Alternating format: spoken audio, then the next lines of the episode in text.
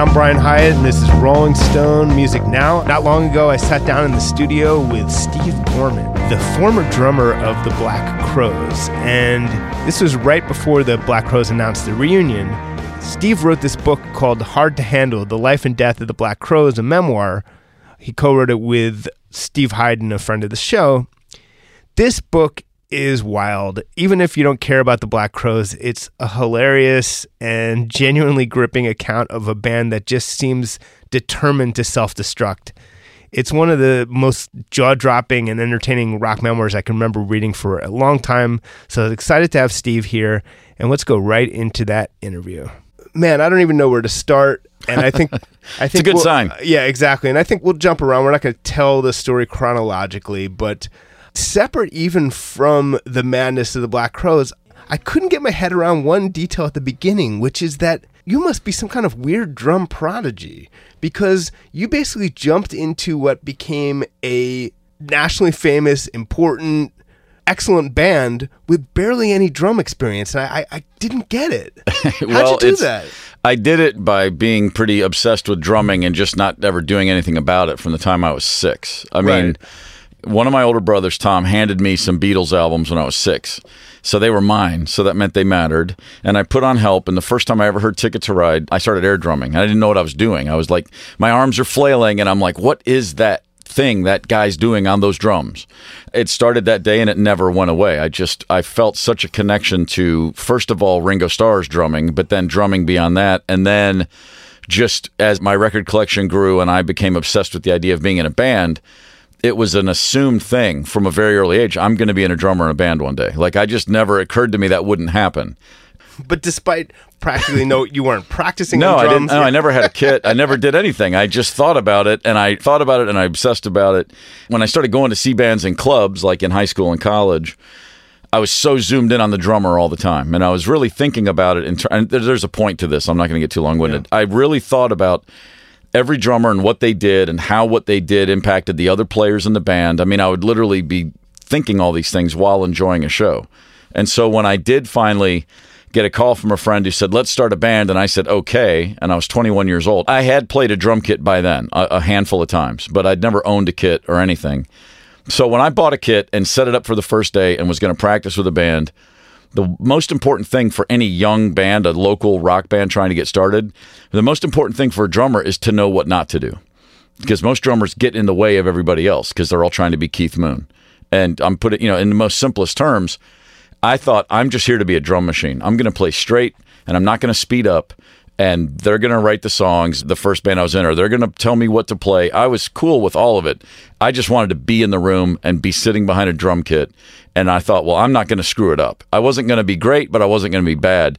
And that's a real important line in young first, you know, starting off bands. Yeah, I I mean it's an interesting lesson. You can essentially become a really good drummer in your head and then sit at it. Well, you're you, you. well, well, yeah, yeah. I I will say this too. I do have a natural inclination, obviously. Clearly, I mean, yeah. I, I always knew and I always felt it. It wasn't even so much like, oh, I really want that life. I mean, it sounds weird. It was a calling or it was just an, an awareness of, oh, I can do that. And I, I know that's what I'm supposed to be doing. And so it just took me a long time to get around to doing it. But once I did, it never surprised me that I got pretty good pretty fast. So you meet the Robinson brothers, and it, it's not really a case where you meet these guys and at first it's kind of like love at first sight, and only over a long period of years do you see, oh, there might be some problems here. Right. It's kind of from the beginning. Sure. What did you see from the very beginning? from the well from the jump i mean all the you know chris was was exactly what you might expect but even more so because he was 20 i mean he was beyond animated and you know didn't have a filter. Every thought came right out of his mouth and he was hilariously funny and manic and exhausting. Like that was all on display right from the night i moved to atlanta. And i met rich the next day and he was the exact opposite as a younger brother would be. He's just completely withdrawn, you know, just no interest in being sociable whatsoever. They were just complete polar opposites. And then their relationship, because I saw them play a show my second night in town, they were glaring at each other and, you know, showing teeth from the beginning. And it was just always right there. You know, I have five brothers and I know what brotherly tension can be, but this was at a level beyond what I'd ever experienced. But I also sort of understood it too. Why did Shake Your Moneymaker turn out so well?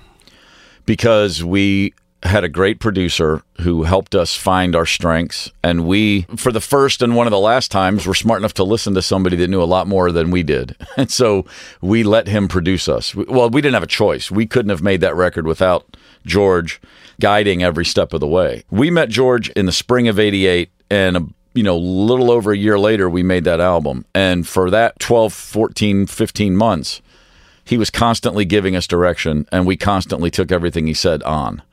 And it's funny because people say, like, oh, he made your band. No, he didn't. He took what was there and shaped it. You know, it's just like a coach of a basketball team. You know, it's, I mean, it really is. It's like, okay, you're a great talent, but let me tell you how you can be the most effective. And, you know, we weren't Prince. We couldn't produce ourselves. We didn't have that. You know, like I say, the Beatles had George Martin. You know what I mean? No one thinks the Beatles didn't know what they were doing, but you had to have somebody that says, okay, let's do this. And George was, be, I mean, it's unquantifiable how important he was to us. And again, and I give us credit for recognizing that and what he recognized in us, we recognized in him. It was a magical match that happened just because he walked into a club one night in New York City.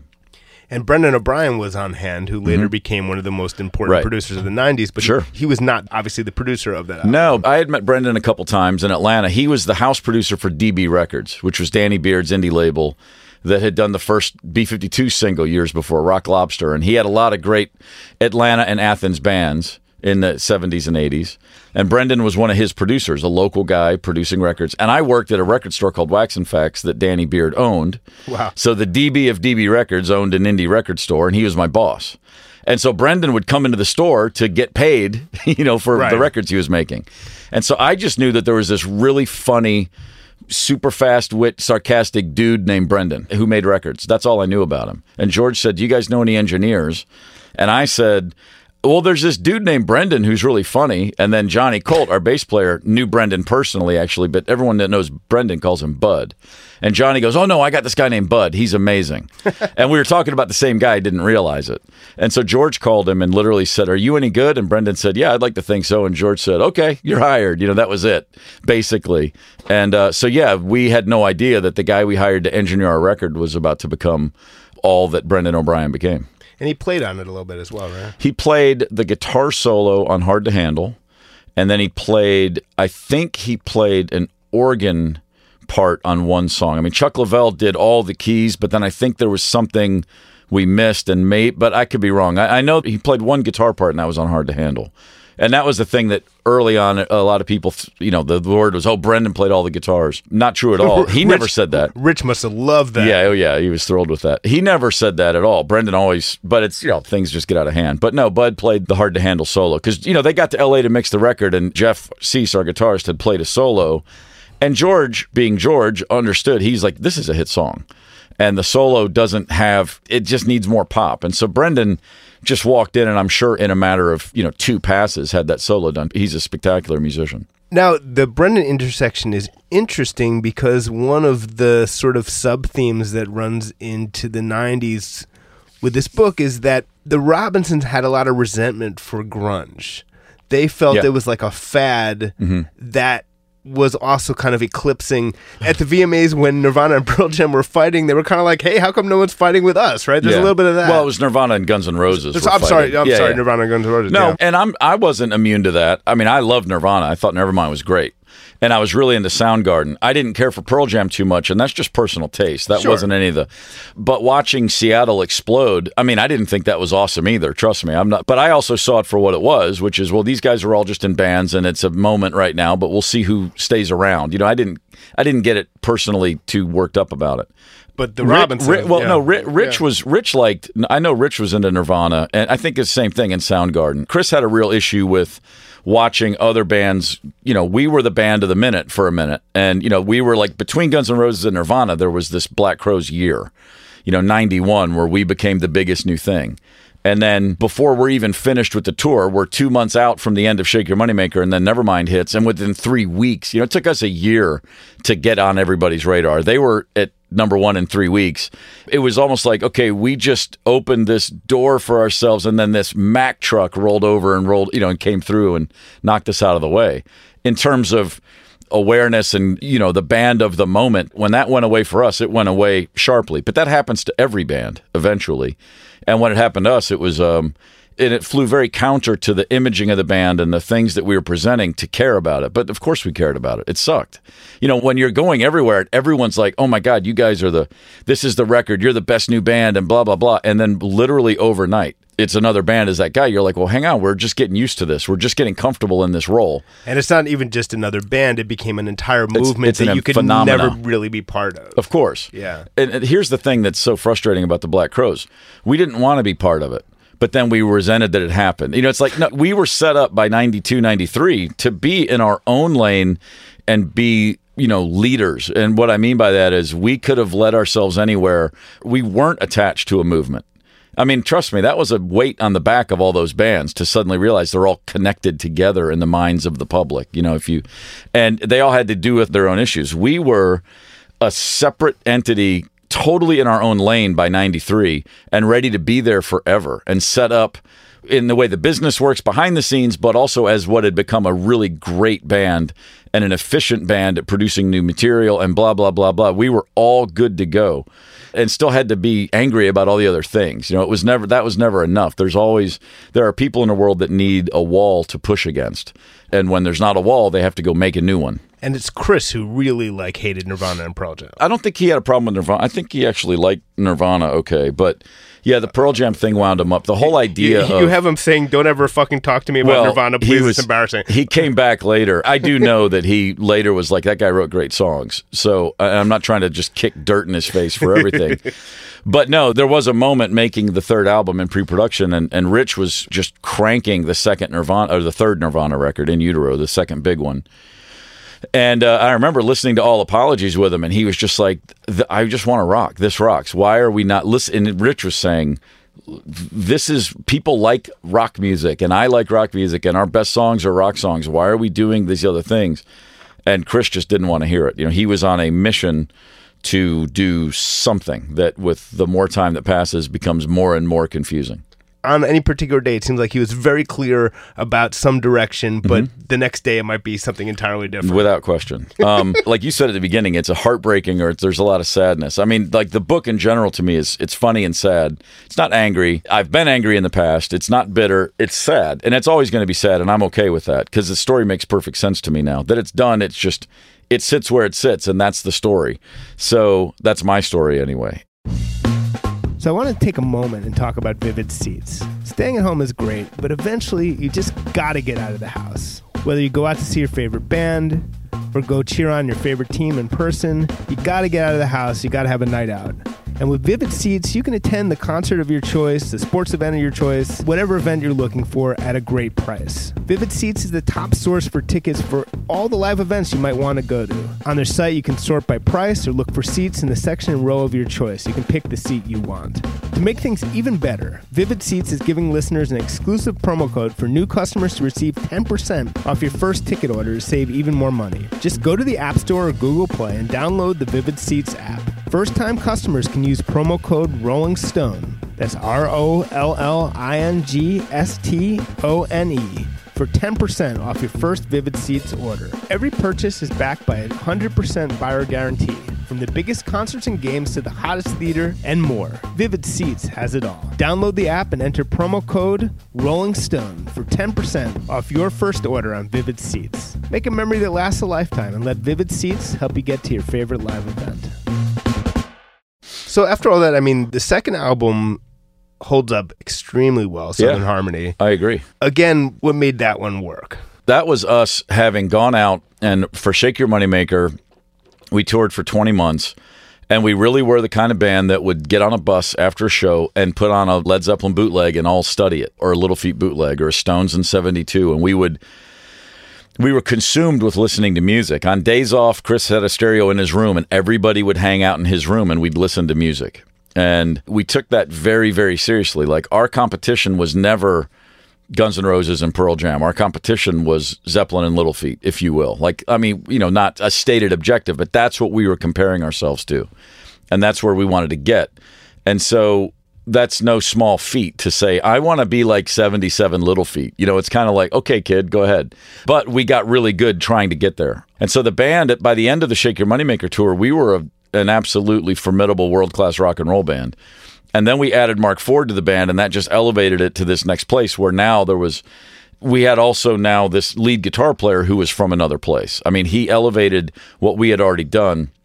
The final piece of the puzzle was there. So when we went in to make the second record, again with George producing, Brendan's production career had taken off, Brendan O'Brien, but he came back to engineer just to do it, you know, because that had been the start to his career, was getting working with us and then meeting George and then Rick Rubin, and then he was off and running. So we got the team back together for the second album. And unlike the first album where it took days to get tracks and George had to coach us through the studio process, we walked in, set up, and knocked that thing out in a matter of days. Wow. The band was as confident and most importantly, as cohesive as it would ever be. Like there was no variance or questions about what we were trying to do with each song. As a song was written and brought to the band by Rich and Chris, or as a song was written with the band in the room, whichever the process was, they found their place very quickly and we would uh, they were writing and we were producing and arranging song or you know getting songs together in looking back now it's an incredible clip and we had gotten really efficient by which I mean we didn't have to talk about things. It could hand gestures. Everybody could read each other very, very well in all six directions in the band. And so that band was incredibly special for a while. And so the second album was that was us saying, okay, the first album was way bigger than we ever thought it could be, and we were in over our heads a couple years ago making that record, but now we've caught up and surpassed anything we ever thought we could be, and we're going to show you what this is. And so that the jump from the first to the second record to me is the biggest jump. It's as big a jump as any band's going to make. It also, you know, frankly set up an anticipation that that's where the band starts, you know, ups and downs, but that's where the band starts to go wrong, of course, is mm-hmm. after the second album. Right. Because if it had continued on that progression, it could have been much more than it ended up being. It- Without doubt. That's Well- where the tragedy really starts well, to come the, in. the, it's it's interesting too because you know everybody. Well, you told me you read you just blasted right through the book, and I mean a lot of people have, which is great. It's very readable, and it was written to be readable, obviously. And I, I like that people sit down and lose two days and they read the book. I think there is a lot of stuff that, that gets glossed over or is missed, or maybe as it's my fault as a writer that I didn't make it as clear. But as things started to go awry in the band, and I'm I'm responding. You haven't said this, but a lot of I, I've Sure. gotten this question a lot. The commercial prospects for the Black Crowes went sideways, and people seem to think that was what my problem was. The commercial viability and success of the band went hand in hand with the band being a collective, cohesive unit. And the problem for me with the Black Crow story, the the things that will always make me sad, and the missed opportunities it's not about we didn't get to arenas. It's not about we didn't sell 6 million albums the third time around. It's the things that all led to the band splintering. I mean, it was always internal. Every problem the band ever had, like the thing about grunge that's funny is like, yeah, that bummed us out to see us be eclipsed overnight by all these new bands. And then on the heels of grunge came whatever was next. I mean, you know, Third Eye Blind and Matchbox 20. And, that, you know, there's always new bands. So you never get that moment back. But none of that ever really impacted the Black Crowes. What killed the Black Crowes was the Black Crowes. It was always an internal, the external machination of the music industry. We never cared, honestly, enough about it. And when things did bother us, instead of just admitting they bothered us like a normal person would, and then either come up with a plan to deal with it or just go, it's not worth the fight and move on, we ignored it and pretended we didn't care. And it festered and it just, there was all this anxiety and anger and angst at all times because nothing was ever addressed in real time and nothing was ever properly dealt with. And ultimately, you, what we're talking about is addiction. Yeah. And what we're talking about is codependency and betrayal and loyalty and all of those things in mixed amounts coming and going day in and day out. I mean, it's a story that's anybody that's been in a family with addiction can read this book and they're going to go like, this isn't a band, it's a family. You know, anybody can relate to a lot of the things that were going on. The second album was made super sober, super focused, Yeah. despite what people think. Then we get to the third album, and again, Yeah. that's where it just flies off the rails. And one of the things we were talking before the show started, Chris actually goes to you when you didn't want to do coke while recording the album. This is a fucking rock and roll fucking band. You're a fucking pussy, Yeah. which is just like, come on, man. Like, Well, that's uh, you know, and I know that's a startling thing to read, and that was just another moment in time in the band. The idea that you had to drink and do drugs was to him everything. I mean, it was a real bravado. It's a machismo thing to him, and he's got an incredible constitution for chemicals, clearly. plenty of other people don't. And a lot of people that came into the orbit of the Black Crowes ended up in the trash bin because they tried to keep up and couldn't. And if that's something that he wants to wave that flag and say, you know, I'm the general of the drug army, okay, great. But so fucking what? I mean, that's not something that, and again, I look at this and say, I feel ultimately sadness because when you're someone who, it's as plain as day that for anybody that needs that much, if that, if that's what you're building yourself up on, there's some incredible damage and sadness and there's a real hole that you're trying to fill. That's obvious. But when you're in a band, you're in a submarine. And when you're in a submarine, the context goes away really quick. I said for years the hardest part about being in a band is being in a band. Because by the time you're five years into touring constantly, where to pull over the bus for lunch is as big an argument as what the first single should be. You lose all perspective. The fights are never resolved, so the fights never end. They start and they, ne- you know, it's just always there before the third album was Amorica, it was something called Tall, mm-hmm. and it was just utterly wasted effort. Yeah. What was that like to even go back through that period? Because that's where the horror movie starts yeah, a little right, bit. Yeah. yeah. A lot of the stuff to write wasn't as difficult as you might think, only because I'd already gone through it and processed it. And I've had my therapy and I've had plenty of time to think about these things. But that said, it was still very, it's very difficult, you know, to put it all down and to write it all out. I did find myself at times thinking, like, I can't believe this happened. I can't, you know, you're talking about a band that in 1989, a month before the album comes out, or two months before our first album came out. By the way, our first album, our advance for the band was five thousand dollars. Everyone got a thousand bucks. I walked into the record store that I worked on Halloween Day, 1989, and gave my two weeks notice. I said, or no, I'm sorry, I walked in in mid October. I said, I got two weeks, everybody, and I was the conquering hero because I had a thousand dollars. I could quit my job. The record's out in February. I'll be cool. So my last day was Halloween. I was back at Thanksgiving weekend, out of money, back at the record store because I'd spent my thousand dollars. So that's where everybody was. We all lived in someone else's home. None of us had a nickel. And then four years later, we spent six hundred thousand dollars on a record that that we don't put out. That be- and nobody can steer Chris off this ledge. It's like we're burning money, like literally lighting on fire. And to him, that meant all you care about's money.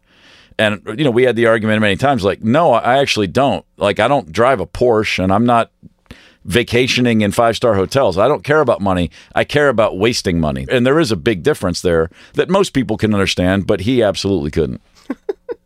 How much of this was just a incredible self-destructive urge, maybe especially in Chris, maybe in Rich too.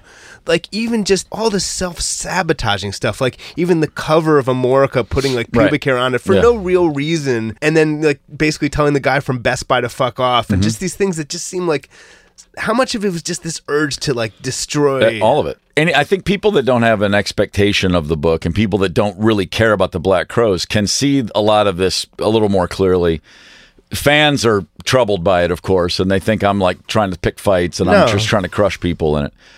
My ultimate feeling about what you just said is that self destructive thing is innate, it's genetic, it's in Chris's DNA, and it's heartbreaking because the guy that I saw him turn into by 92, 93, I thought was an incredibly authentic writer and being an artist and a guy that I was still ready to line up behind and do everything I could to contribute. I'll put my entire life into where this guy wants to lead this collection of musicians. And we all saw it that way. You know, he's not the coach, he's the quarterback. He's not the owner. He's, you know, and and he of course immediately upon the second album success and by the time that tour was done we're headlining festivals in Europe he thought well then I'm now going to be in charge of all creative decisions now he had never been that before he certainly was the instigator and the catalyst and no one ever questioned that well except Rich but no yeah. one ever questioned that but it was this line that he crossed where now I'm going to make all decisions I'm going to direct the videos I'm going to pick the album artwork uh, and he just needed to do all of these things that every decision was met with clear, compelling evidence that this is not your strength. These are not your wheelhouses. And he truly didn't care. And so that level of sabotage and, you know, putting that stick down and you're going to drive this thing into the dirt no matter what, at a certain point, you realize, like, oh, there's nothing to be done here. There's nothing we can do or say. I mean, because trust me, everybody was doing and saying everything they thought they could. It's a combination of an urge to self destruct, it seems like, along with a real megalomania. yeah. Oh, yeah. No, for sure. I mean, it's absolutely that. You know, a gaping insecurity and a raging ego go hand in hand almost all the time anyway. I mean, those are usually uh, bedfellows. So, you know, which can make for a great front man.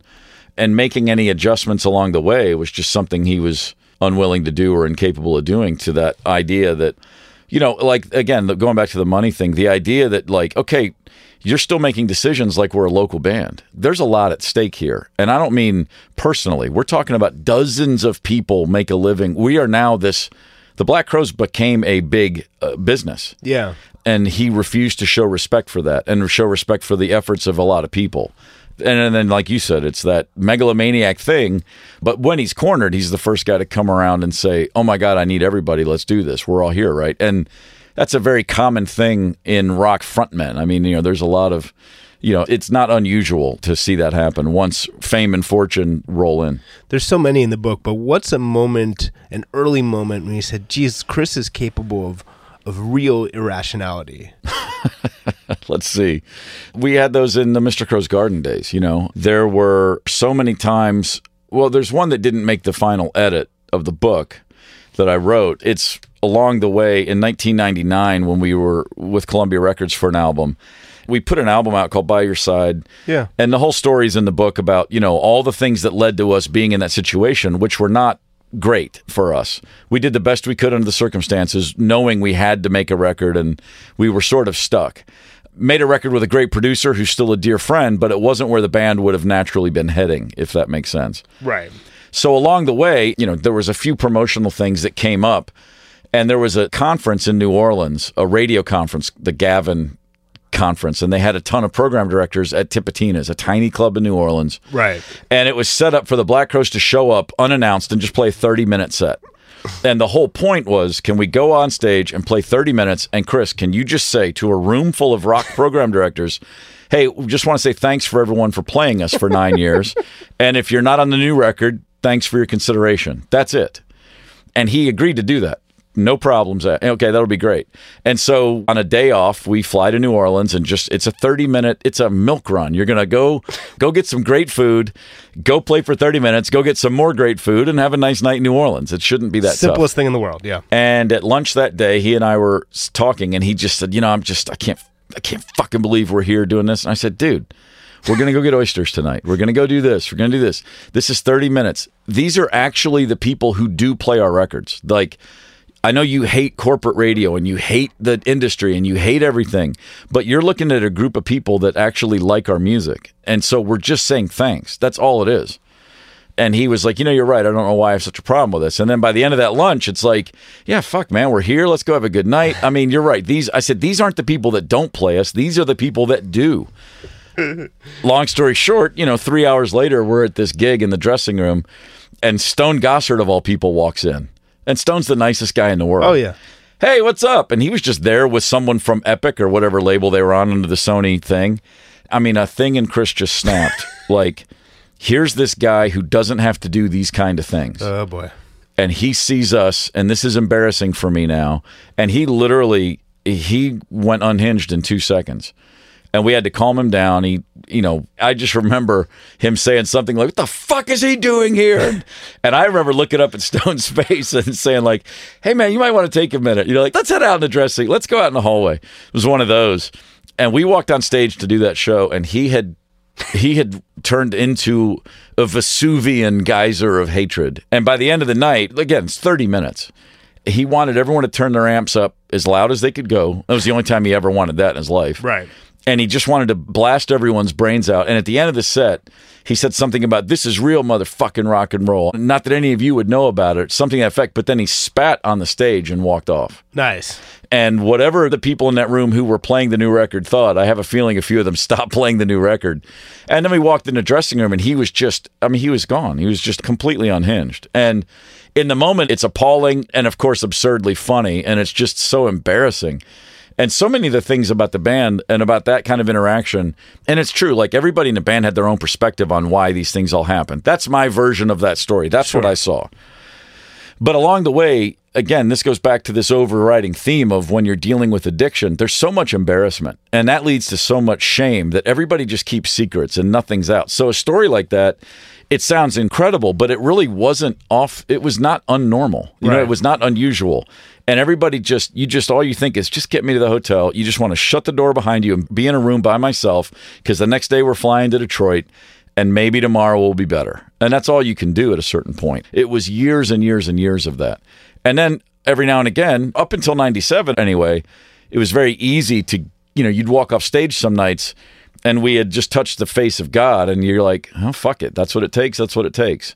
Once that went away and once the band lost its real identity and its true essence, and then it was just a band trying to hang on, that stuff became, you know, it was unbearable and it was obviously untenable. I thought a part that was really funny was when Chris gets into the Grateful Dead and really no one else shares that mm-hmm. interest in the band and he takes a lot of mockery about it from Rich. And at the same time as we were saying before the show started, it actually was probably very beneficial for the band's prospects because it helped you connect Yeah. with that jam band audience. So how did all that kind well, of play out? Well, the issue wasn't that Chris loves the Grateful Dead. I mean, on its own, well, that's great. Awesome. That's the Grateful Dead. Sure. Congratulations. You love a great band. the problem is that the Black Crowes, as I said before, by 93, we had established who we were. And it was authentic. That's the most important thing. The first album, did we rip off the Stones as much as we possibly could? Uh, fucking yeah, we did. That's what we, yeah, we knew what our strengths were. And we were raiding the larder of all these great bands that we loved Right. and wore it on our sleeve. know him, I wrote them, as Yeah, Keith Richards said. exactly. Yeah. And that was very clear. The second album, and more importantly, the tour for the second album, we had left all that behind, and we were taking all of our influences, and they were coming out the other end in something that was wholly authentic. And that was an incredible time to be in the Black Crowes 92, 93, 94. We were just the Black Crowes. That was its own thing. And so for him to then want to take what was just becoming it's something that could have gone on forever and then add not a dash or a hint or even a slice of what the Grateful Dead's ethos was and what their approach to music was, but completely go into that lane. On a real basic note, it just wasn't who we were.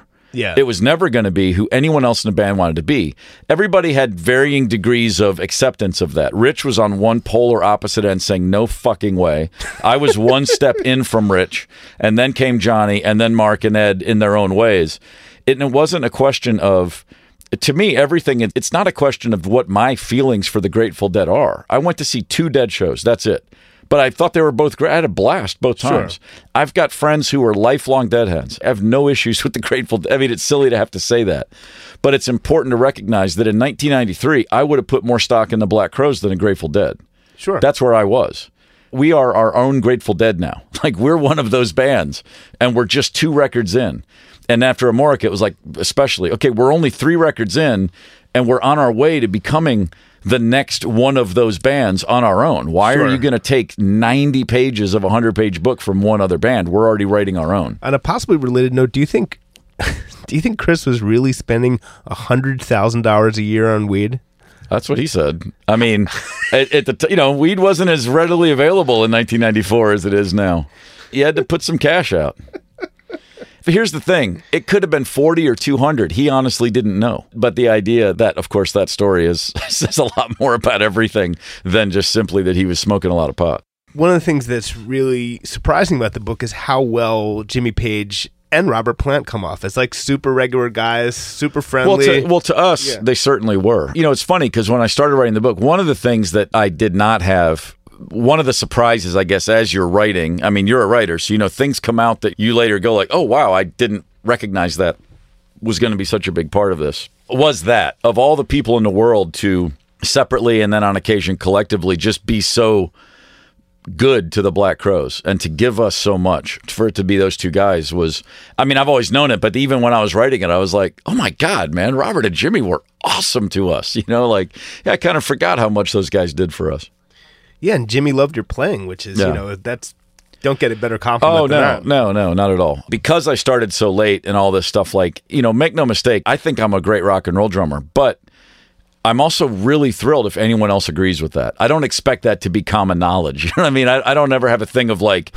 what do you mean? Of course, I mean I'm always pleased when someone, you know, like I mean I did a event last night and a guy came up and said, play drums because of you, you know, and it's like that's That's awesome. phenomenal. And I I mean I truly am like so touched by that. But I also know that I've had conversation with Jimmy. I've had several with Jimmy. I had a conversation with Colonel Bruce Hampton about my playing. And those two conversations the alpha and omega of types of musician guys that I look up to and revere for very different reasons. The fact that those two guys you know, said things that they said to me, it's like I'm totally good to go. Like I don't ever have to say another word about my drumming because Jimmy Page and Colonel Bruce Hampton had certain things, very specific things to say to me that are uh, put them on my tombstone. That's fantastic. And you know, I saw you guys play with the Jimmy. I think at Roseland. I think I interviewed the brothers with Jimmy. Yeah. And then everyone was like, "What happened? The tour ended." And you know, now thanks to your book, we know, and I think now it's kind of out there, which is that. And this is the point where you almost drop the book in horror, but basically, Jimmy had offered to write songs on the next album mm-hmm. with the brothers, and they turned him down. And Well, the- Rich turned him down. Rich Chris didn't. Okay, Rich turned him down, and at that point, Jimmy, understandably, I would say, was like, "Fuck this," and Yeah. basically left the tour. I mean, in the context too, it's important. He did have a significant back situation. He was in a lot of pain. Fair enough, yeah. but he was willing to play through it. He was saying, "This is going so great, and these guys, this is so much fun," and and he was also very. Jimmy doesn't miss a thing. I mean, it sounds like a I think anyone that knows anything about Jimmy Page would not be surprised to hear that. He doesn't say much, but it nothing eludes his radar. And so I make that point to say where the Black Crowes were in the summer of 99 to where the Black Crowes were in the summer of 2000 were two entirely different planets in terms of perception and future prospects. And that was solely because we were playing gigs with Jimmy Page. It turned around the You went entire from that Columbia record, which was like a, a kind of forced attempt at a back to basics thing Yep. That people didn't love, Yeah. to a band that was suddenly going to go on a tour that every rock fan in the world was Yeah. incredibly excited about. Well, you know, Page Plant had blown up, and now we're out doing Zeppelin with Jimmy. And again, the thing about that that was so spectacular is that in the room and from the get go, from the first rehearsal, it was authentic. It was authentically and organically special. oh, it was awesome. It was not put together by our manager and his manager. It was Jimmy said, Hey, would you guys do a 40 minute set with me for a one off? And then he had so much fun. He said, Would you ever think about doing shows? It came from a very, very genuine, authentic place of this is just fun and what an unexpected treat for everybody. So that's why it was so special.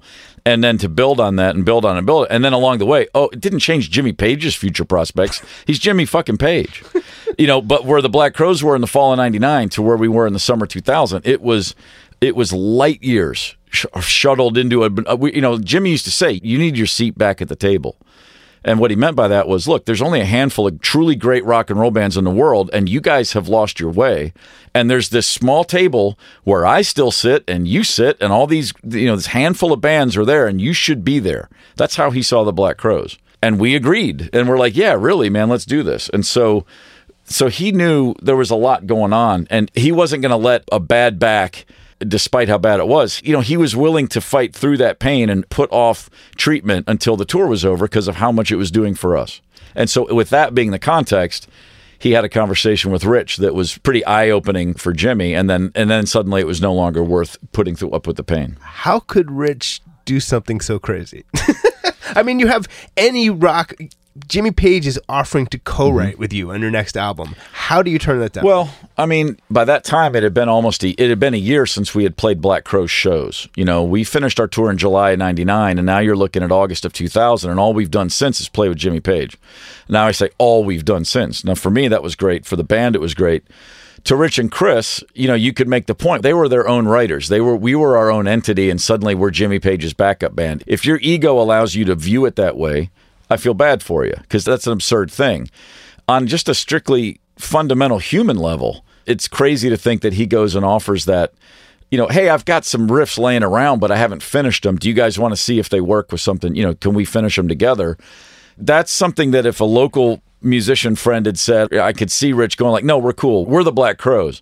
But when Jimmy does it, especially in light of all that Jimmy's just done for us. It's just on a real baseline human interaction level. It's just astounding. And again, a lot of this stuff points to there's sadness there. It's just like, man, what does that say about someone that can say those words to Jimmy Page when he's comes to your room to offer? You know, it's like, hey, remember that sword I pulled out of the rock and handed you? Here's another one. Whether it works or not, you know. And again, just if you want to think through it logically, we're talking about being in a studio maybe in eight months. like, there's a lot of time if you don't want to do it to push that off. Right. There could have been a polite There- way. There's a very polite way, but then also what that says uh, from Rich to do that, what that says about his views of not just me, but Chris and Pete, our manager, who put this whole thing together, and everybody that was on that tour, and everybody that was invested heavily in this band's future. You know, he made that decision for everybody. His momentary, I don't need you to write songs for me, turned into everybody having a very, very different, you know, next uh, six months. Have you gotten any feedback on this book from the Brothers Robinson? No. Does that surprise you? Uh, no, it doesn't surprise me since they're about to announce a tour. I'm sure they're being advised and they're thinking very carefully about what they're going to say. It doesn't help announce a tour for 2020 knowing that every article about the tour is going to mention there's a book out. I mean, it's it's a thorn in their shoe, or I mean, a stone in their shoe. A thorn And- in their and side, you might it- say. Yeah. oh yeah, right. But they, you know, it's not something I'm sure they're pleased with. But I know that they were not happy that it was even going to happen before they knew what was in it. You know, I mean, they don't like someone else. You know, who are you to write a book about the Black Crowes? Which speaks to why the Black Crowes don't exist because their opinion would be to look at me and go, "Who the hell do you think you are?" Do you think Chris is capable of being humbled? I, I think of, you know, he wanted whatever it was, 75% of the band, Right. and you guys turned him down. And then Right. he ends up in the Chris Robinson Brotherhood, who, you know, I watched a couple videos of them playing, and they actually were quite good, and he Mm-hmm. seemed very happy, but they're playing, you know, they're playing tiny clubs. Yeah. So is there any part of him that gets humbled by an experience like that and lets him go back to Rich with a more generous spirit, or is that just not how he works? I don't imagine. I mean, they've spent the last six years, as far as I've heard, just ripping the shit out of each other, you know, left and right. Chris is the kind of guy who can talk himself into believing anything. If he hears himself say it, then he thinks it's true. So the real impetus and motivations for the tour they're about to announce, if it's to prove that the Black Crowes aren't dead, like Steve said, or if it's because they both need money, whatever the reasons are, you know, he can come up with a great story and, and try to sell it. And I'm sure that's what they're going to do. And by the way, perfectly fine with them doing it. It just has nothing to do with me. I'm six years removed from the Black Crowes and and six years very happily removed from the Black Crowes. And on every possible level personally, the best six years of my life. I don't have any beef about them going forward and doing it. It's going to be interesting to see what they say, having just spent, as I said, six years accusing each other of hypocrisy and blah, blah, blah, blah, blah, blah. But now they need each other again. And of course, there is ultimately the sad postscript, which is when we had this amazing band, we could have just stayed and done things our own way. And then you wouldn't have to have a 30th year anniversary tour, which makes no sense. How do you explain the animus between the brothers? Uh, I don't. It was there before I got there, and so you'd have to speak to things that I'm unaware of. You know, I can describe it, but I can't explain it. Did you ever try to dig into it with them and be like, you know, just like what? Because obviously the, Well- there's drug stuff, but there's also just like what I, I mean, it it's with you guys? I, I don't know. I mean, every family is its own culture, and it's all the family they came from. You know, both their parents, Stan and Nancy, were were wonderful to me. They loved their boys. I mean, they were incredibly supportive as far as I saw. They were as proud as any parents could be as far as I saw. But I don't know what was going on otherwise. I heard Chris's version of what their family was like. I heard Rich's version of what their family was like. And then I saw what I saw. And so I'm not going to speak about that other than to say how I was treated. And I was always welcomed as a member of the family. what advice would you have, if any, for whoever is playing drums on the upcoming Black Crowes reunion tour? I would just try to enjoy it. I mean, it's great music, and uh, you know, I would wear a a Swiss national soccer jersey to all rehearsals and just be neutral. and uh, it's a funny question. I haven't. I wouldn't even know where to start. Actually, just good luck. That's what I would say. Excellent. Steve Gorman, thank you very much for being here. Thank you, sir. So that's our show for today. I'm Brian Hiatt, and this has been Rolling Stone Music Now. We'll be back next week here on Sirius XM's Volume, Channel 106. In the meantime, we are a podcast. Download us as a podcast, subscribe to us as a podcast wherever you get your podcasts. Maybe leave us a nice review on iTunes. That is always appreciated. Thanks for listening as always, and we'll see you next week.